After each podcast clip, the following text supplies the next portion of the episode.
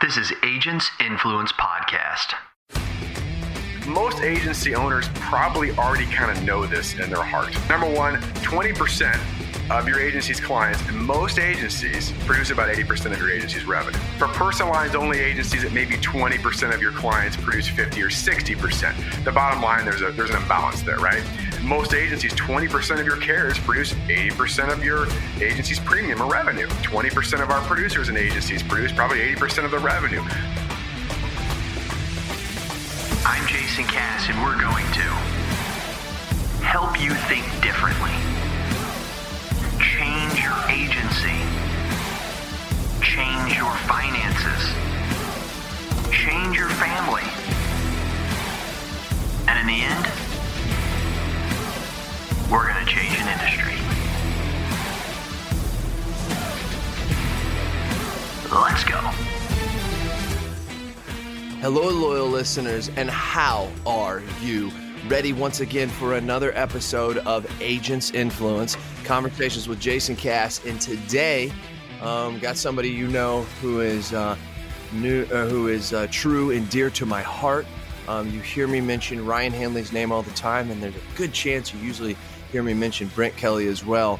And today I would like to introduce Brent Kelly. Now I know a lot of you guys know him. There's a lot of you guys that don't, because let's just be honest, I'm going to say probably 25 to 30% of you loyal listeners have probably started listening just in the last year.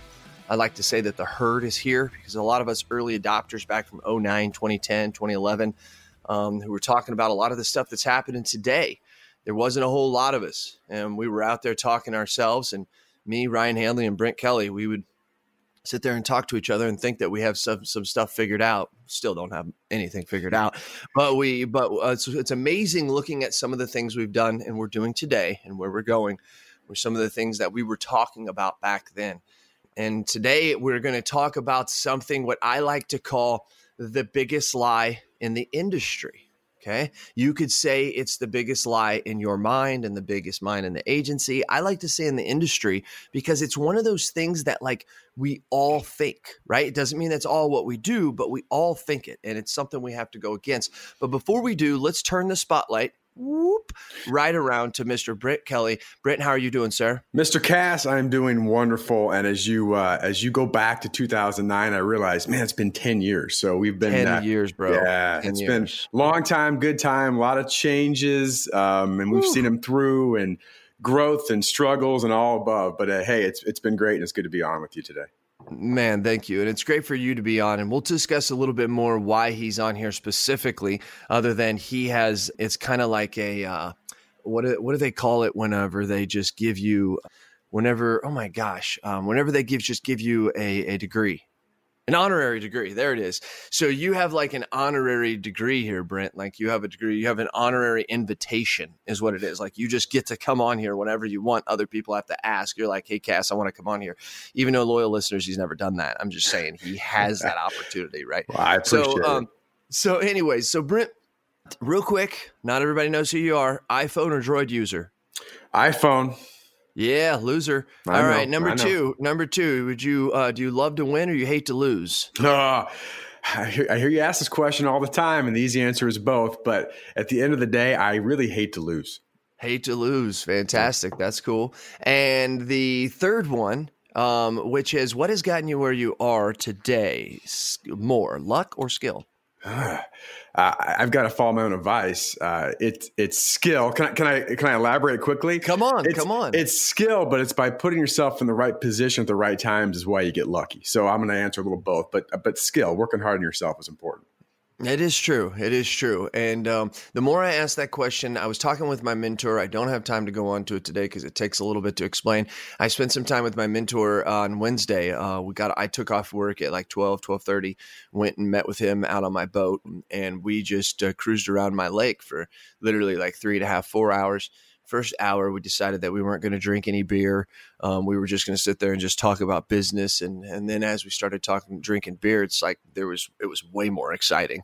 And so it was way more in depth too, right? Of course. So we were talking about some of those questions, and there was some very, very interesting feedback that my mentor had given me that I had never thought about. And one of these days, loyal listeners, I'll talk about that. But today, Brent and I are on here to discuss the biggest lie. Now, let me just set this up because this isn't really that long, but I just need to let you know that I've been traveling out there. You're going to hear me talk about this. I've been doing a lot of traveling, especially in the month of May. And I've been inside of insurance agencies. I've been at some conferences and conventions, talking to some big time agencies, been spending a lot of time out in California, spending time all over America.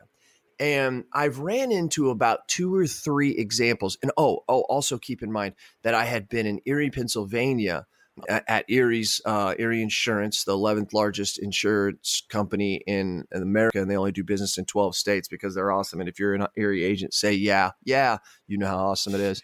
So what I want you to know is that when you're talking to these agents, I'm talking to agents who have 28, 30, 40 million in premium with one company. I'm talking to agency owners out of South Carolina who have 4 carriers and they have about over 2 million in revenue with 4 people and two producers.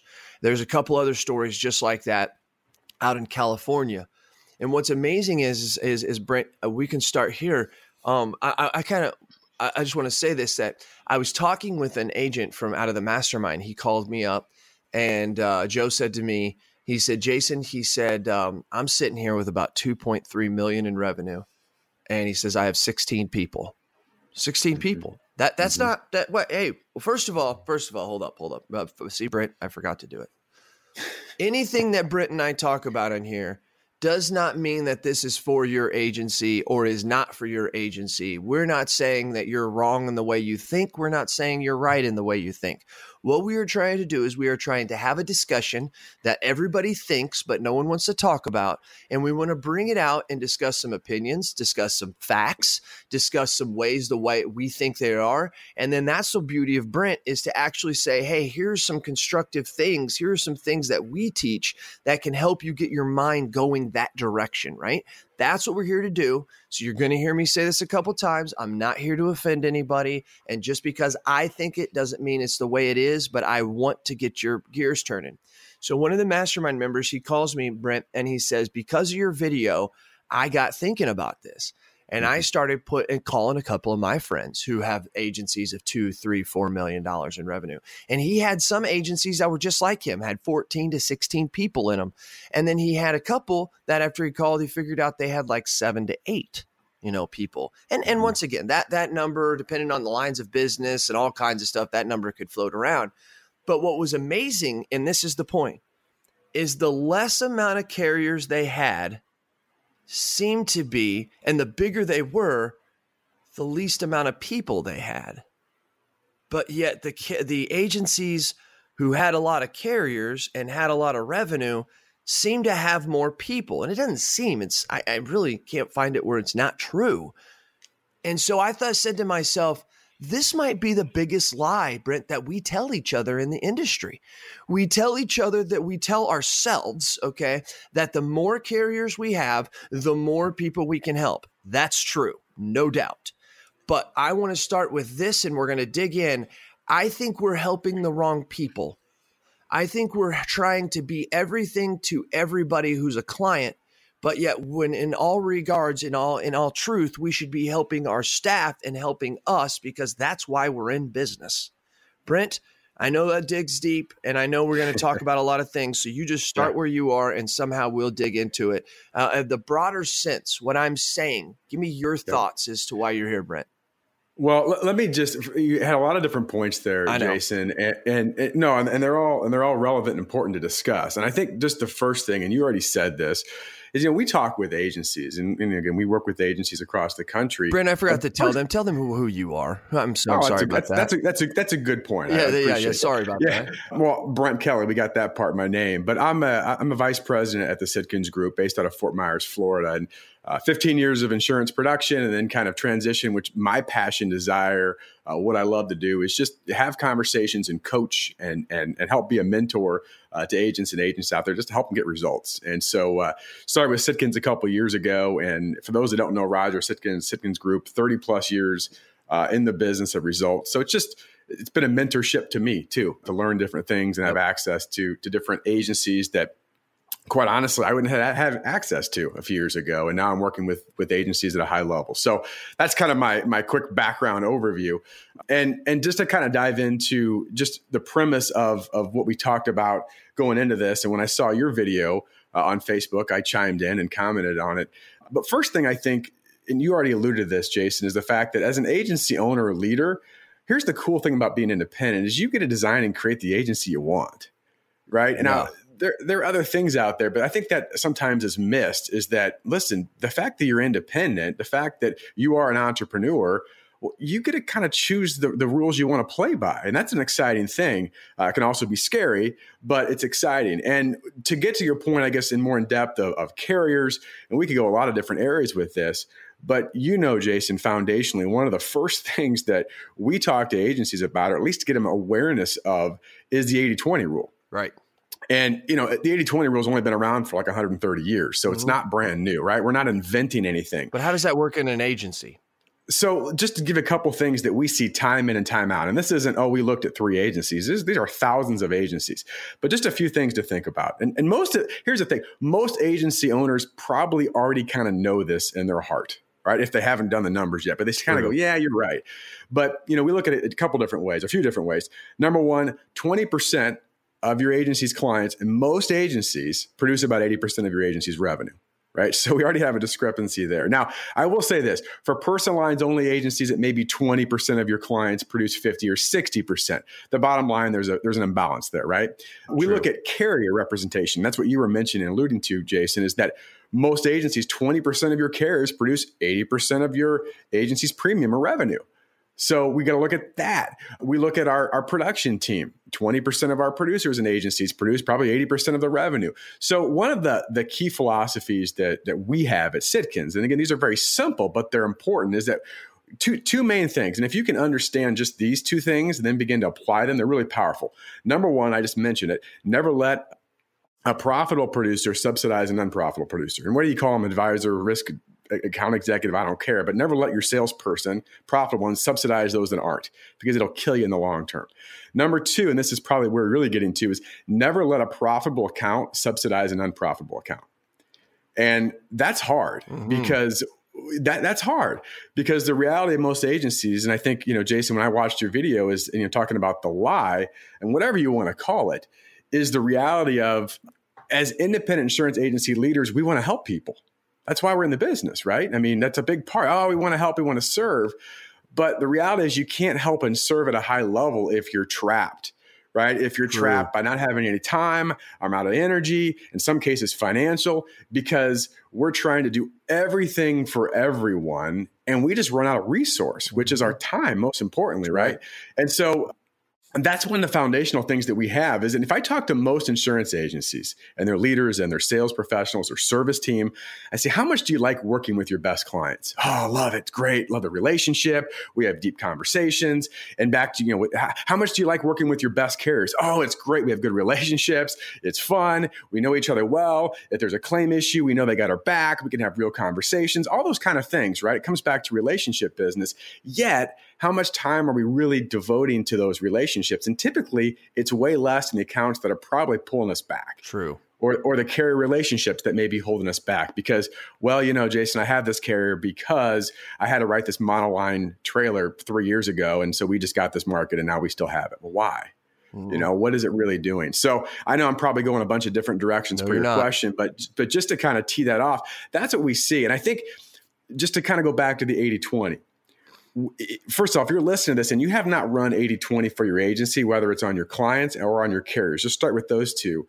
You're missing an opportunity because most people go, yeah, I know that we have clients that produce more revenue.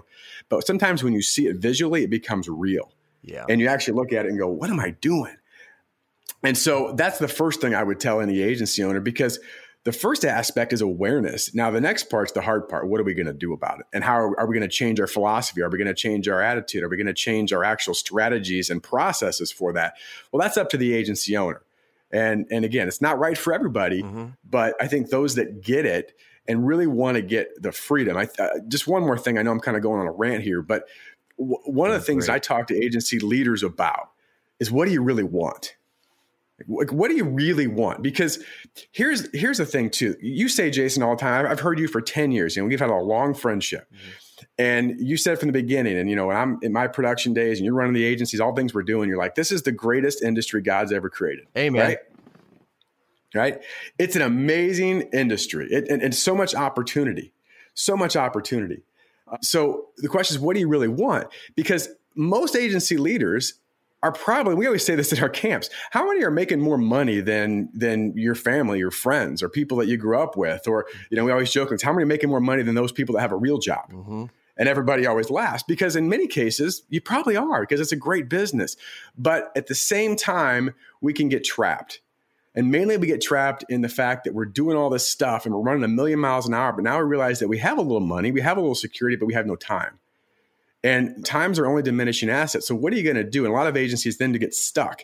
And that's what we don't want to see. Or maybe you get stuck financially. Maybe you're making pretty good money, but you can't take the next step. And you're like, well, why? Well, because we're trapped in all these different activities. And maybe our, you know, back to your point of the lie of too many carriers or too many clients that we really don't work well with or don't serve well. And then lastly is relationships, because maybe I'm a dreamer, but I think this business should be a blast. It should be fun. And I see a lot of agencies and producers and teams working with clients they don't really want to, but they have to. Oh, we have to. Well, we have to. Well, do you? No, we don't. So, no, we don't. Yeah. No, we don't. So those are just kind of throw it back to you is what I'm seeing. So I don't know if that answered your question, but that's my soapbox, and I'm going to stick to it. You took the lie and you split it in half. Now there's two lies. It's actually part of the whole thing, but I never really put two and two. I have because I go to the school of Brent Kelly. But, you know, you always talk about the 80-20 rule, which you have many times in our mastermind, and you've always talked about the 20% of your companies are going to make 80%. But then one other thing is 20% of your clients are bringing in 80% of the revenue.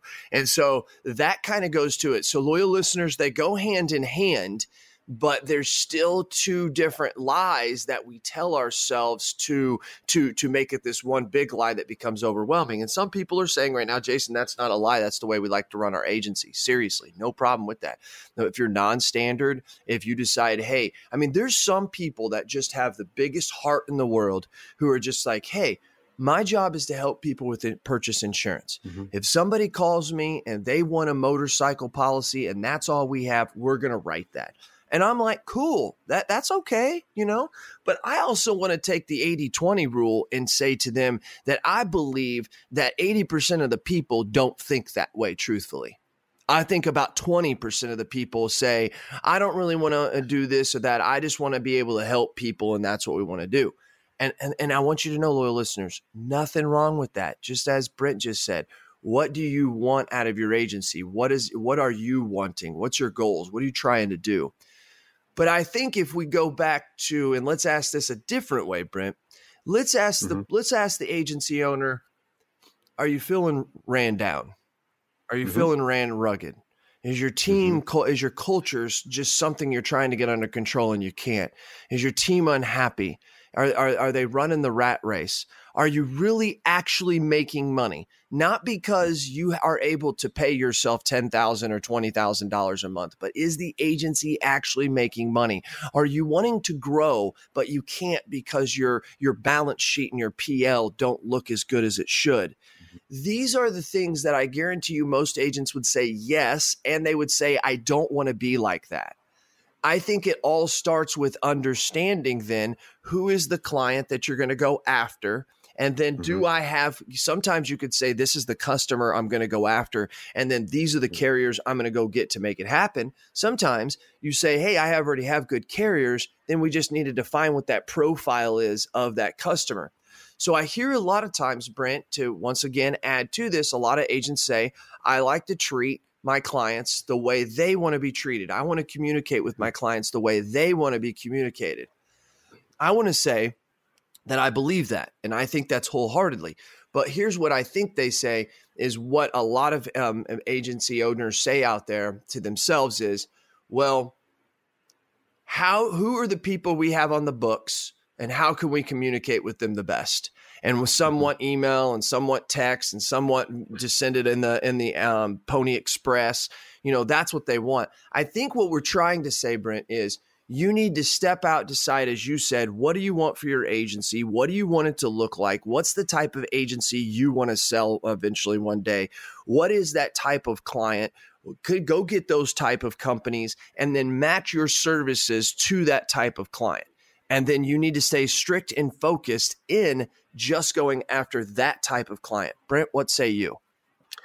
Well, I agree. And, you know, one of the things, and again, it goes back to, you can run your agency however you want. And I have no authority or right to say if it's good or bad for you. Only you can decide that. It's true. But I can tell you, looking at agencies that are profitable, that are freeing up time, that seem to be getting themselves escaping from some of the traps that I mentioned of time and money and working with relationships that are transactional in many cases versus those that go, you know, I really enjoy working with this client, right? And again, we're going to have some of each, but the reality of it is yes, specialists make more than generalists for a reason. True. And that, I could go in any industry and I can tell you that, right? And I certainly think with disruption. People clapping. I mean, oh my gosh, it's unbelievable. I thought we went. Dude, yeah, that was incredible that you just said there, Brent. Go ahead. Just the wisdom, right? Wow. But they do. You look at any industry, and people acknowledge that, right? I mean, we see that all the time. And you could use 100 different analogies of, you know, who makes more, a family practitioner or a heart specialist? Well, a heart specialist. Well, why? Well, because they have unique talents and skills that the general practitioner simply doesn't have. Mm-hmm. And so, you know, again, every agency is unique, but my advice, it doesn't mean it has to be just one, but you've got to find who you are and what you stand for. I believe this, you know, 10 years ago, Jason, we first started talking that if you market to all, you market to none. Ooh, like that. And a lot of agencies, oh, we're full service and we do this and we do that. And by the way, every agency says that. True. So what do you really stand for? And are you attracting the clients that you serve the best? Because to go back to what you said, and I think, again, it comes from a good place, a good heart, especially when I'm talking to service teams. You know, we're talking about every client in your agency deserves a high level of service. There's no doubt about that. But here's the reality is that if I've got someone who's paying 10 times as much in premium as someone else, do they not deserve maybe a little different standard, at least an increased? Everybody deserves a really good standard, but do they not deserve a little bit more? And what happens is that we spend a lot of times with clients, and let's just be real, right? I talked to enough agencies that are canceling for non-pay, that want to be remarketed for everything. The premium went up, whatever, 2%. Now we're mad and reshopping. You have to do this. And we spend our wheels and our time and our energy, and we're moving around 1,000 miles an hour for this type of client. But we've got this, you know, we've got a number of really good clients and good relationships that we have the opportunity to proactively touch. And again, and you talk about communication, how they want to be communicated with, understand what they really want, and then be able to replicate those clients in ways because not only are they the most profitable, we enjoy working with them. Mm-hmm. And so there's just a lot of factors to that. And here's something I always tell, this is in personal life, this is in business, and I've learned this, and I continue to learn this, you know, sometimes the hard way, especially with my own family, is that when you say yes to something, you are automatically saying no to something else. It's true. Okay. There's just no way around it, right? I cannot spend time, whether it's me or my team's resources, working on some type of transactional business or remarketing account or whatever it may be. And there's a lot of different examples. And also proactively at the same exact time be doing something with our best clients. I can't do it. Or I can't figure out how to specialize because, again, we all have 168 hours in each week. What are we going to do with it? And so that's my just approach in working with agencies is, listen, how do you want to allocate? What do you really want? What would the vision of the agency be and how can we help you get there? Because to your point, Jason, you said earlier, a lot of agency owners are working really, really hard and they're figuring out, why am I not getting the traction, mm-hmm. right? Because I'm not delivering a message that's unique and compelling. I'm working really hard, but I'm not building relationships with my team internally. Our culture isn't as good because I can tell you what, I've never talked to a service team in particular that says, you know, I really like working with crappy clients. It's a blast. No, they don't. You know, if we can free that up. So, you know, we don't have to go to all the nuts and bolts of that, but just philosophically, what do you really want and where do you want to take the agency? There's one law, and if I could take just a couple minutes, Jason, because I think it kind of brings this out a little bit, whether it's carriers or the clients or specialization. And I learned this from a mentor a few years ago. I was actually at a John Maxwell training program, and it hit me, and I use it all the time because it's so powerful for insurance agencies. It's the law of compensation. You know, I always look at why do some agencies make more money and go, man, why are they, you know, to your point, Jason, you're traveling around and go, why are they doing that? And we're not, you know, or different things like that. And the law of compensation, I'll make this really simple, is three parts. Number one, you get paid, your ability to get paid depends on three things. Number one, is there a need in the marketplace for what you do? And the answer for insurance agencies is yes, of course, right? We need it, right? Number two is your ability to do it. Now, most people, unless you're not licensed or you're under a rock, can probably have the ability to go out and sell and service insurance and do risk management and give advice, right? Right. So one and two are pretty well taken care of. But number three is what separates the average to good to the great to the best version agencies that we always talk about. And that is the difficulty there is in replacing you. What is the difficulty in replacing you? If your agency or if you disappear tomorrow, would your clients go, oh my gosh, how are we going to keep moving forward in our insurance product or risk management?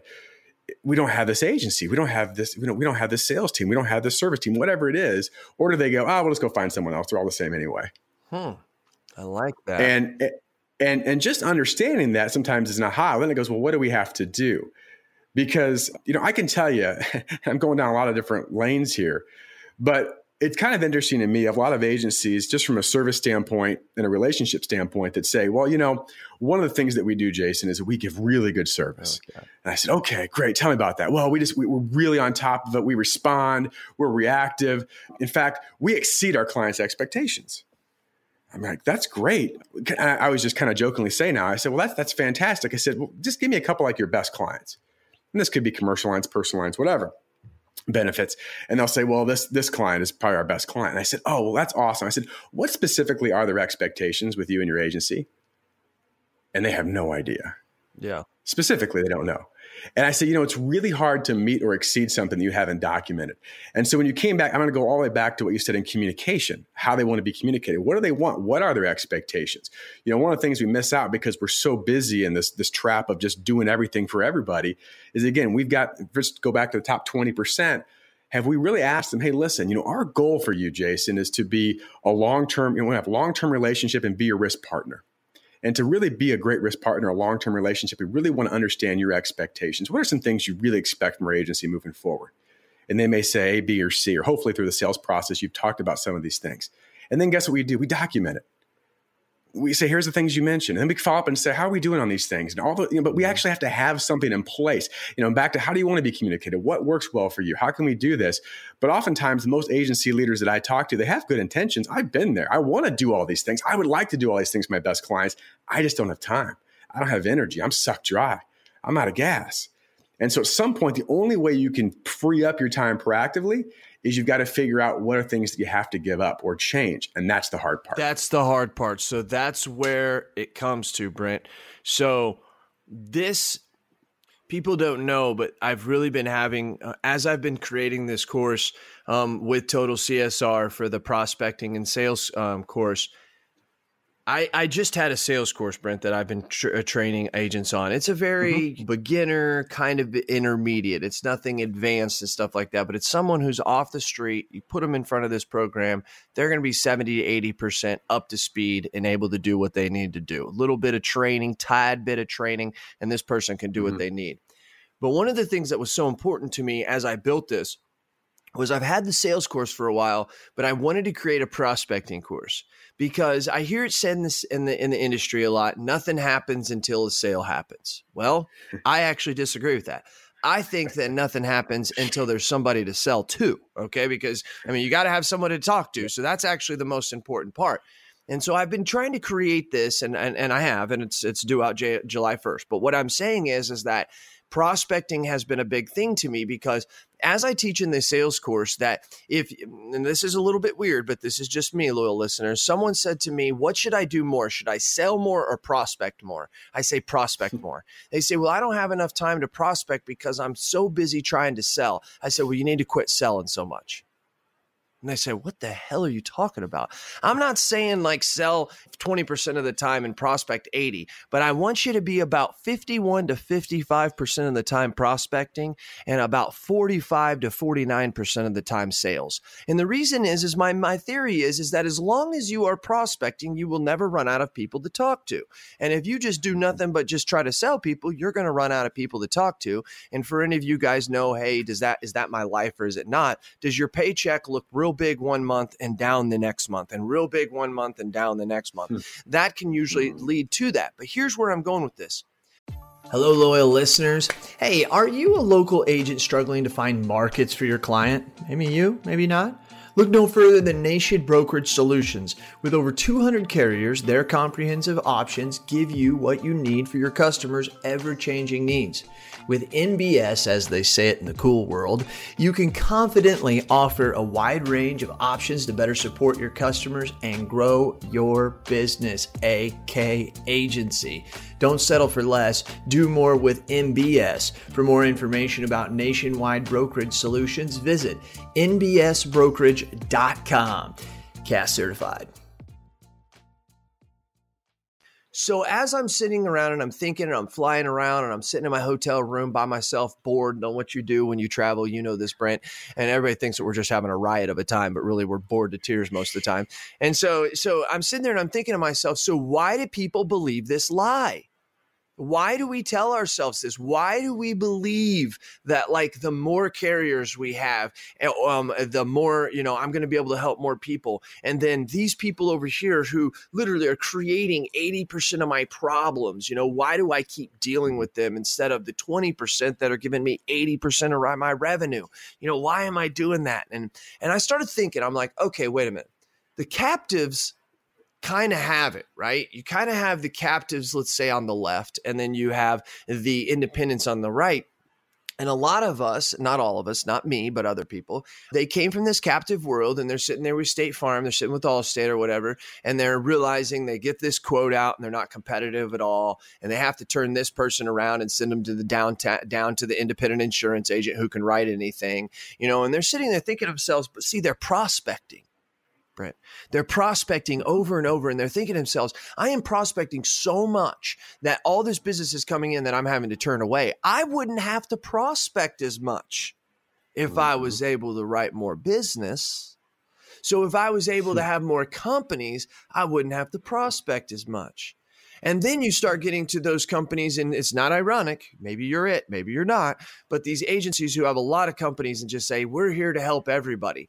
I would be willing to bet to tell you that a lot of those people have an issue prospecting. Now, maybe they're a bad business person. Maybe that's just the type of business that they want to own. We already discussed this, loyal listeners, but I'm telling you that I feel 80% of the issue out there and the reason we tell the lie is because we don't want to prospect. So many things comes down to prospecting. You don't, truthfully, if you look at this in a simple way, loyal listeners, if you're the worst salesperson in the world, but you prospect more than everybody else, you'll be successful. Let me give you an example. You have a 50% closing ratio and you talk to 100 people, you're going to close 50 of them. But if you have a 25% closing ratio and you talk to 1,000 people, you're going to sell 250 of them.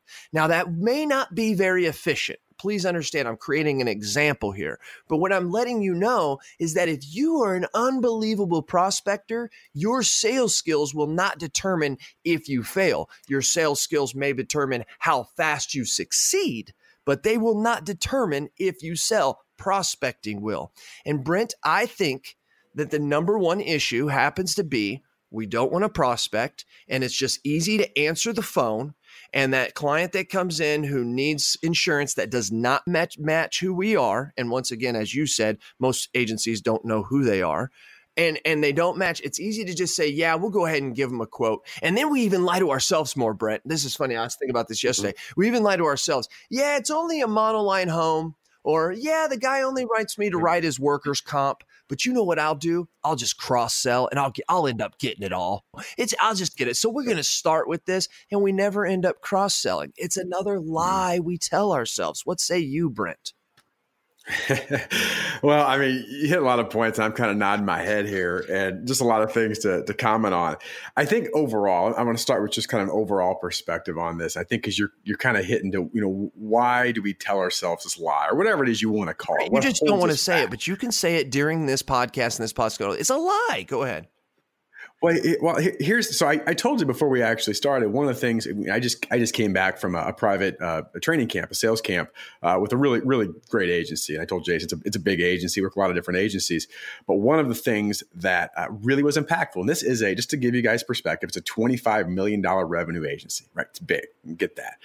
But I want to tell you, whatever your size of the agency, whether you're 100,000 of revenue, 500, a million, 5 million, or 25 million. I can tell you many agencies deal with the same stuff. Believe it or not. Oh, that doesn't, you'd be surprised. And one of the things that we went through our 2 days of training and the sales manager, great guy, and they're having some really good success that, one of the things at the end of the day that we have to stop doing is we have to stop lying to ourselves. And that's exactly what, it was in front of us, because when you start to look at stuff and you're really honest, and you have to ask yourself real questions. And instead of avoiding them or deflecting them, going, well, whatever, you go, you know what? The reality of it is it's there. Right. And one of my favorite sayings is all progress starts by telling the truth. It comes from Dan Sullivan, a strategic coach. All progress starts by telling the truth. That's on anything in life. That's on anything, right? Because I don't care if it's your personal finances or relationships with your family. You're going, am I really? It's easy to go, oh, no, it's fine. I mean, it's okay. But deep down in your soul and your gut, right, which actually speaks to your brain, you're going, yeah, something isn't right. And we can lie to ourselves on it. And so just to take it from, again, a philosophical perspective first, and I'm going to give a little bit of detail on some of the things you said about prospecting. One of the challenges, this goes back to the fear, the lie that we tell ourselves, is that we can do easy things right now. And most of us do. And this is in all aspects. This is outside of even insurance, but it certainly is true in insurance, is we can do the easy things now. We can aggressively wait for the phone to ring. Right? It's going to happen. We can work on every account that comes across our desk, right? Mm-hmm. We can do all these things that many agencies do, and it's pretty easy. But the reality of it is long-term, it makes our life and our business model hard. Mm-hmm.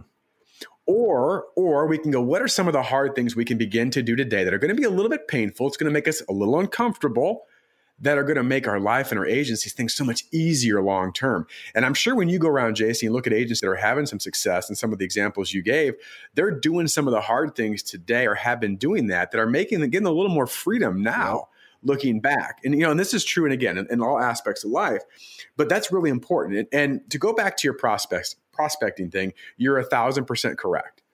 And we have a little, I'm using my hand in the air here, but we have a little thing that we show, and it's pretty basic, but what happens with most agents, and this is true with insurance salespeople as well, is that they start off, and the first thing you have to do is what? Well, you have to prospect, you said, Jason, have somebody to talk to write their insurance. And then you start to do that and you have some sales. Well, immediately you have some sales, you begin to also have some service, right? You start to do this. Mm-hmm. And what happens at that point pretty quickly for a lot of agencies or producers is that they have the ITB excuse. I'm too busy to go back out and prospect. Because now I've got some sales and now I've got some service to do with the sales. And then as you said, whether it's monthly or quarterly, we see this up and down cycle all the time. I mean, we can track it and you can see it because it gets hot. We do, I'm good now. And we keep going back and forth. And so what the best agencies and producers do is we have a lot of acronyms at Sitkins, CPA, constant prospecting activity. As you said, the best captive agents, the best life insurance agents, what do? They prospect every day. They're always looking for somebody to talk to. There's never a day, they don't go, oh, well, I'm good today. No, it's like that is the most important thing. And within that, the best agencies and captive or independent or whatnot, they build a business on referrals. We forget that sometimes. If we do the right things, you can have a referral only business. I work with agencies and producers that truly work by referral only. And some people go, oh, that's not possible. Yes, it is. If you position yourself right, it absolutely is, but you got to be committed to it. And then two other things I want to hit on, and I said this is fresh in my mind because I said it, I think, a couple of weeks ago at one of the camps that I did, and I mentioned it again yesterday. We look at most agencies, you talk about prospecting and pipelines and all the things that are important.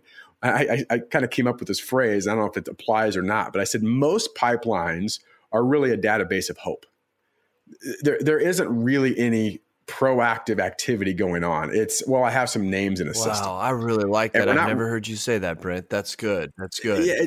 Well, It came from, we were doing a sales camp, and the person who answered the question, I don't think she fully understood it, but it was funny. I said, well, how many people right now do you have in your pipeline? And this is a sales professional. And she said, well, in my pipeline, I said, you're actively, that you're working with. And she said, well, I have like 6,000. What? And I said, you have 6,000 people in your pipeline. Yeah. And I said, well, when's the last time you've connected with them or reached out or done something? She goes, oh, well, it's been a long time. And I said, well, you don't have a pipeline. You have a database of hope. That's where that came from. I love that. That's good. Yeah. And so it was kind of funny and drew a laugh. But, one of the things that, and again, this doesn't have to apply to you, but just to share some things that we see successful agencies do, it's back to the whole philosophy. If this lie that you're talking about, Jason, and I'm agreeing with you on, it's the idea that at the end of the day, when you do it right, less equals more. I know that's cliche, but if you're really intentional, less equals more. And you get more out of less, and you have more time in your life.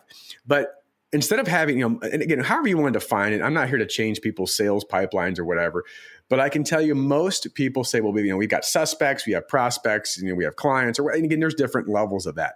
What I really challenge agencies, if you really get specific and you really want to specialize and you look at your 80-20 and the top 20% and you go, what are the characteristics? What do we do really well? How do we serve people at the highest level? Because by the way, we owe it to them, right? What do we do the best? Instead of having those, we just say, how about future ideal clients only?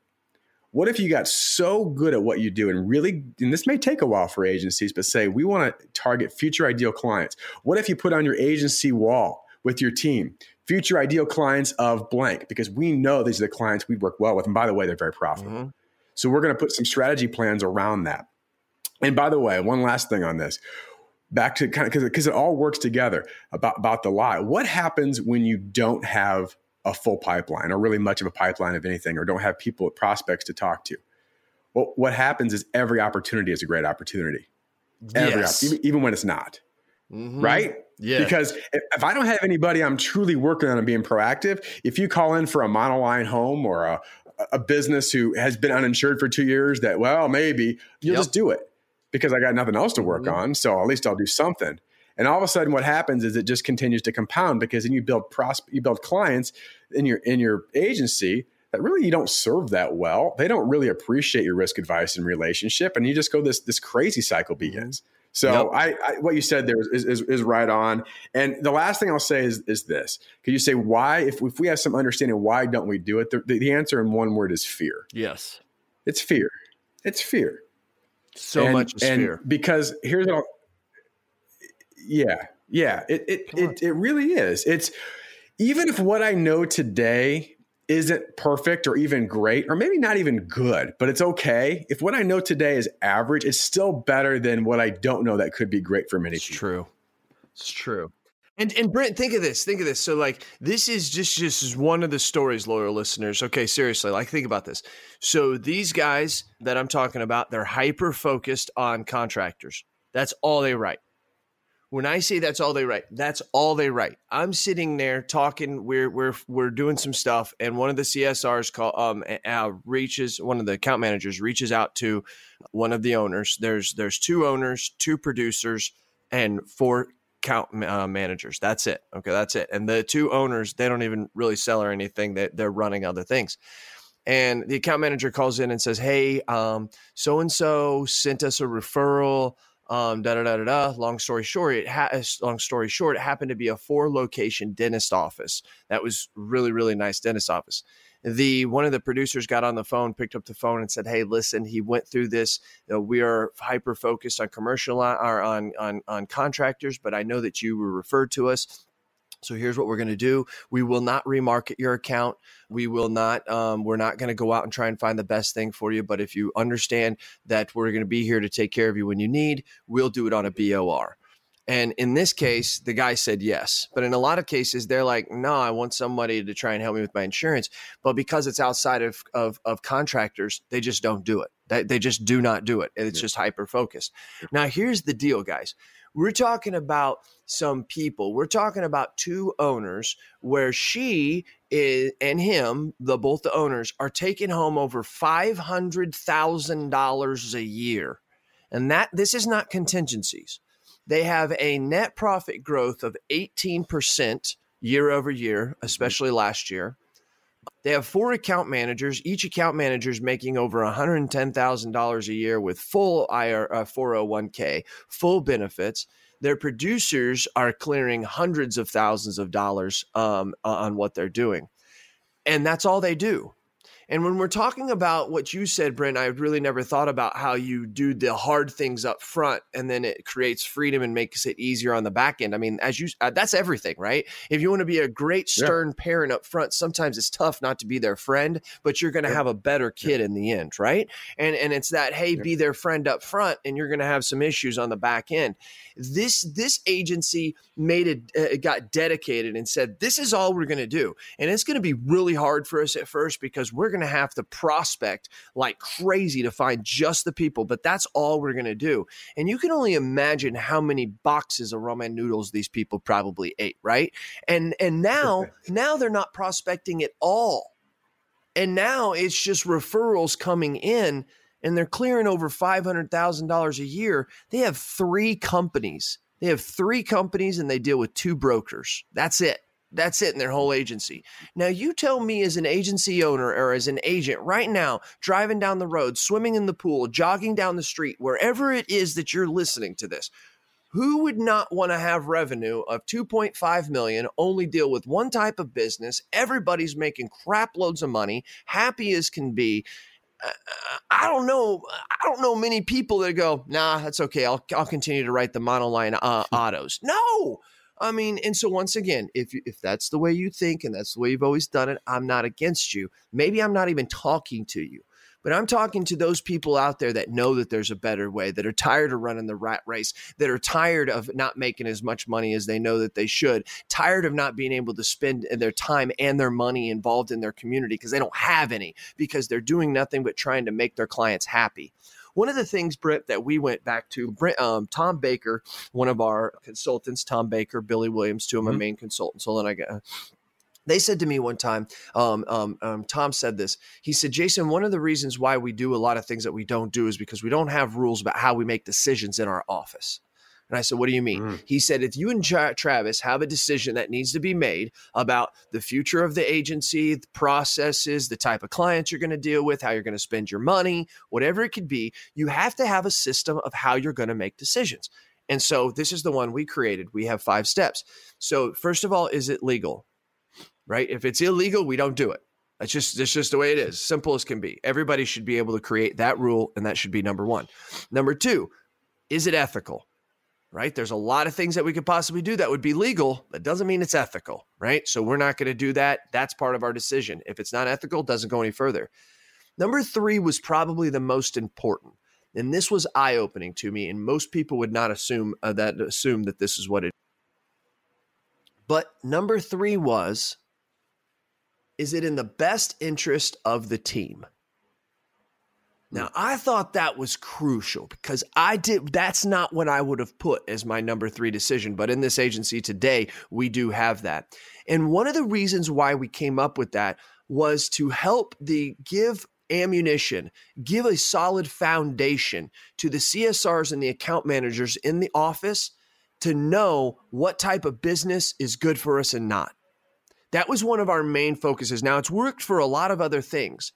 But we had some understandings we had some producers in the office who felt as if it is our job to be everything to everybody. If our buddy calls in because we saw him at the basketball game last night and he said, hey, I need help with my insurance, and you're expecting his auto and home and umbrella, and he calls you and just wants the auto done, or just wants the motorcycle done, or just wants the GL policy or the work comp on the commercial side, they knew that was not business that we had outlined in our profile. They knew that our goal was to try and to max and minimum have 3 policies and try to get up to 5 policies per client. They knew that this wasn't going through there. So the problem with it is they were being asked to quote this stuff, Brent, and the CSRs are kind of like, this is not what we're supposed to be doing, right? But at the end of the day, you can't go to the boss and say, hey, these producers are trying to get me to quote business and I don't think it's good business, because that's not the way it's always been. But when we gave them permission, to say, you're allowed to make that decision. Is this in the best interest of the team? Meaning, is this best interest of who we are going after? that really started to give our team like a foundation to say, hey, Jason, I think we're trying to force this account over here. And I just don't think that's usually what would happen right after we made it. Now my team doesn't call me anymore. Now it's just, hey, this is not good business. And every once in a while I get a producer come to me and go, hey, we need to make an exception because of this and that. And I'm not saying we don't make exceptions here or there. There's scenarios, sure, right?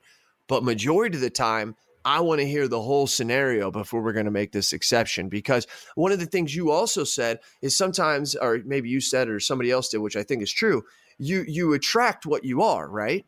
So like if you have mm-hmm. a book full of clients that are not who you want to be, they're going to keep referring you clients that you don't want to have, right? And so that is one of the problems that goes there. So I've been talking a lot here, but I think it's so vital when I look at these agencies, and this is just me. This is me, Brent. But I look at these agencies and I say, that's who I want to be. That's the kind of mm-hmm. not because I'm going to make $500,000 a year. I want my staff to make $110,000 a year. Right. I want to load their 401k. I want to make them so mm-hmm. damn rich that when they're sitting on that beach or whatever makes them happy in retirement, I want them to say, I was happy with where I was. I'm happy with how I got where I am. I can't do that if I'm trying to be everything to everybody else other than my team. Mm. Yeah. I love it. And obviously our mutual friend, and he's part of your group and part of our group, Miles, yep. Miles Merwin. I mean, when I first talking to Miles, when he joined our network, I mean, it wasn't about, hey, Brent, my goal is I want to make $1 billion and go beat on my yacht. Well, Miles doesn't like that anyway. But you know what he said? I want to create so much value and opportunity for my team that it's just the most incredible thing they've yep. ever been part of. Bam. Right? Like that. That's awesome. Like that's what it's about, right? And that's got to be, again, that all goes back, and we could go a million different directions here, but it really does go back to your purpose and why you do yep. what you do. Like, what yep. do you really want? And I think that's important, because if you don't really know, and it is a hard question, and I would challenge anybody. It's hard for me in certain cases. I've spent some real time thinking about it. We had another agency, Jason. It's funny. This is about a $3 to $4 million revenue agency, and they're growing like gangbusters. They're in Missouri. And I asked a question I thought was kind of an innocent question, but it took them like a month. They were like, man, this is like question really has been beating us up. And I said, well, what was it? I remember you ask us what we want to be when we grow up. And I was like, oh yeah. He's like, we're trying to figure it out. What do we really want to be when we grow up? So it's, just important to have that clarity. And I think it's important too, just to piggyback on what you said. Like a lot of times people think, if you're going to make some of these changes, two things. First of all, is if you're going to, begin to say, okay, this is who we are, so we're not going to be that. You've got to have, I love that. You got to have some process or system or way that you're going to be able to do it. Otherwise, you're going to go back to the old thing because you don't have a better way of, if someone calls in and wants something and you don't know how to respond to that, you're going to be like, oh, okay, fine. And the other part of that, this is funny. The team got a chuckle the other day. Roger Sitkins said this, and we've said it before, but it's funny. Talking about like, it's not always black or white, right? There's going to be some areas. If you've got a client that maybe doesn't fit who you are, but they're like a huge part of the community, their referral source, or there's some relationship there, right? It's not just black or white. No, we can't help you. Right. So I love the fact that there's exceptions to it. But Roger always says, he goes, you can have a few pets. You just don't want to have a zoo. Oh, and I love it. I'll tell you what, I'm going to have to quit bringing you on. I'm going to have to bring Roger on. He's way more exciting anymore. Yeah. Brent, I'm tired of listening to you. Well, he's got some great one-liners, but I mean, the people roll because he's like, hey, you can have a few pets. We get it. But you just don't want to have a zoo. And that's what happens a lot of agencies. You got a zoo. And so this kind of goes into that. And, one of the things that goes back to making some changes, and again, what you really want to be when you grow up or why you do what you want to do. One of program I went through, a guy by the name of Robin Sharma. Maybe you've heard of him, but he's written 5 a.m. Club and some other stuff. But I love his philosophy on change. He said, change is really hard at the beginning, and it is.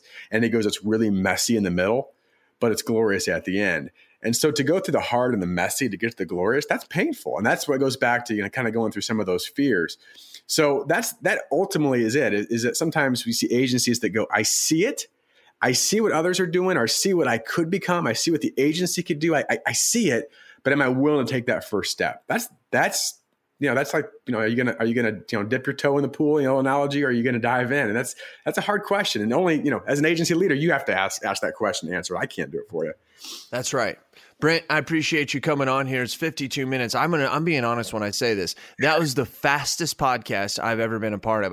So you guys know, loyal listeners, I have like this thing in front of me and it's like got sound waves and stuff, and it's got a little timer up at the top. Well, I actually put down this gets recorded through a browser. So I put my browser down and I was just kind of looking at the pictures on my desktop as you're talking, Brent. And I thought, oh, okay, well, I pop it back up and it said 52 minutes. I'm like, holy cow, I thought that was like 20, 25 minutes. So that is fantastic. That means that we gave some good juice. And that means that, Brent, I want you to wrap it up if you could, but I want us to understand, and I hope you took away from this. Here's what I want you to know. I hope you didn't get your feelings hurt, but I hope we made you feel uncomfortable, because outside of that comfort level is where we start to grow. Brent just said it. It takes that first step. The first step sometimes may be letting you understand that you're lying to yourself by listening to this podcast. Maybe that's your first step. So I want you to keep that in mind. I hope I didn't offend you, but I hope I did make you feel uncomfortable. Brent, wrap it up for us, buddy. Yeah, I would just align with what you said. I mean, Jason, we've known each other for a long time now, and people ask a lot of questions about things that we do, but at the end of the day, like, I know it's cliche, but it's true, and it's from my heart. Is I just want to see agencies, I want to see sales professionals, I want to see teams. I really truly want to see you get the freedoms that you want. I mean, there's nothing more impactful. I know, Jason, when you do this podcast or different things that you do through your trainings and talks, and when someone comes in and says, man, that really impacted me and I made some changes. It's really improved our agency. It's improved my life. And this hit me square between the eyes. And I know I've mentioned Roger Sitkins several times, so I don't mean to beat it up, but it was just a couple months ago. We had a networking event with a group, and this was so heartfelt and so powerful to me, but someone who had been through some different stuff. And it's not about just what we coach. It's not about us. It's about people doing the stuff that they want to do, right? Implementing through things. But at the end of the day, I said, what really happened? He said, you gave me my life back. Ooh. I got my life back. And so I don't say anything out of, trying to point fingers or you need to do this, you have to do this. You got to make that decision for yourself. But I know, speaking for Jason, or Jason, you can speak for yourself. But I know that, both of us come from a heart of helping people succeed. There's nothing more powerful than that. So I'll just say this. If I know you'll reach out to Jason, if I can ever help you want to shoot me an email or just have something on your mind, I'd love to reach out to you because it is my passion. Give me your email address and all the contact info. Sure. It's just, it's Brent, just BRENT, Brent@Sitkins.com, SITKINS. So Brent@Sitkins.com, and just shoot me an email. I'd love to hear from you and see how I can help you. Fantastic. Brent, I appreciate you coming on. Thank you for helping me unwrap this. And to all you loyal listeners out there, I echo what Brent just said there. We're just doing this to try and get you to think differently, because we want you to have a better life than you ever anticipated having, with as more money than you ever anticipated, but most importantly, to be able to have the freedom to do what you want and spend the time with your family that they deserve. One of the things I don't want to get religious on you, because that's not what I am. I'm a spiritual man, but one of the things that it took me a while to understand, and I think it goes with this same principle, usually a lot of spiritual things do. And it had to do with the fact that sometimes people they don't want to get involved with God or Jesus, whatever it could possibly be, because they say, I don't want to lose my freedom, when actually the freedom is found in them. Sometimes as an agency owners, we say, I don't want to lose my freedom. I want to be able to be who I am. When in reality, you're actually chained. And it's taking the freedom of saying, we're going to decide who we are and what we're about, and we're going to live and build our agency this way. That's actually where the freedom comes from. So don't fool yourself. The freedom is when you think about other people and not the clients. Think about your staff. How do you give them? How do you do the Miles Merwin way? Because that's the way that's going to lead to your freedom that you're really trying to find every day. This has been Jason Cass with Agents Influence Podcast, Conversations with Jason Cass. And today we had a conversation with the one and only Brent Kelly of the Sitkins Group. Until next time, loyal listeners, this is Jason Cass, and I'm out. Are dropped calls and poor voice quality slowing down your business communication? It's time you switch to a solution that keeps the team connected seamlessly. Introducing Lightspeed Voice, your gateway to a revolutionary VoIP system designed to elevate your business communications to the next level. With Lightspeed Voice, you get more than just a reliable connection. You get feature-rich system that adapts to your business needs, whether it's video, conferencing, virtual voicemail, or call forwarding. Lightspeed Voice, they've got you covered. They got my agency covered at the Insurance Alliance. Worried about the transition? Don't be. Lightspeed Voice offers a seamless integration, making the switch to our VoIP system a breeze. Our expert support team, that's what they're known for, is here to guide you every step of the way, ensuring a smooth and efficient transition for your business. That's right. But that's not all. Lightspeed Voice is not just a communication tool. It's a strategic investment in your business success. It is. Save on your monthly communication costs while enjoying top-notch service. It's a win-win, and it is. You can put that money somewhere else. Don't let outdated communication systems hold your business back. Upgrade to Lightspeed Voice today and experience the difference. Visit our website or call now to schedule a demo and see firsthand how Lightspeed Voice can transform your business communications. Lightspeed Voice, where every word matters and your business is always in sync. Cass approved.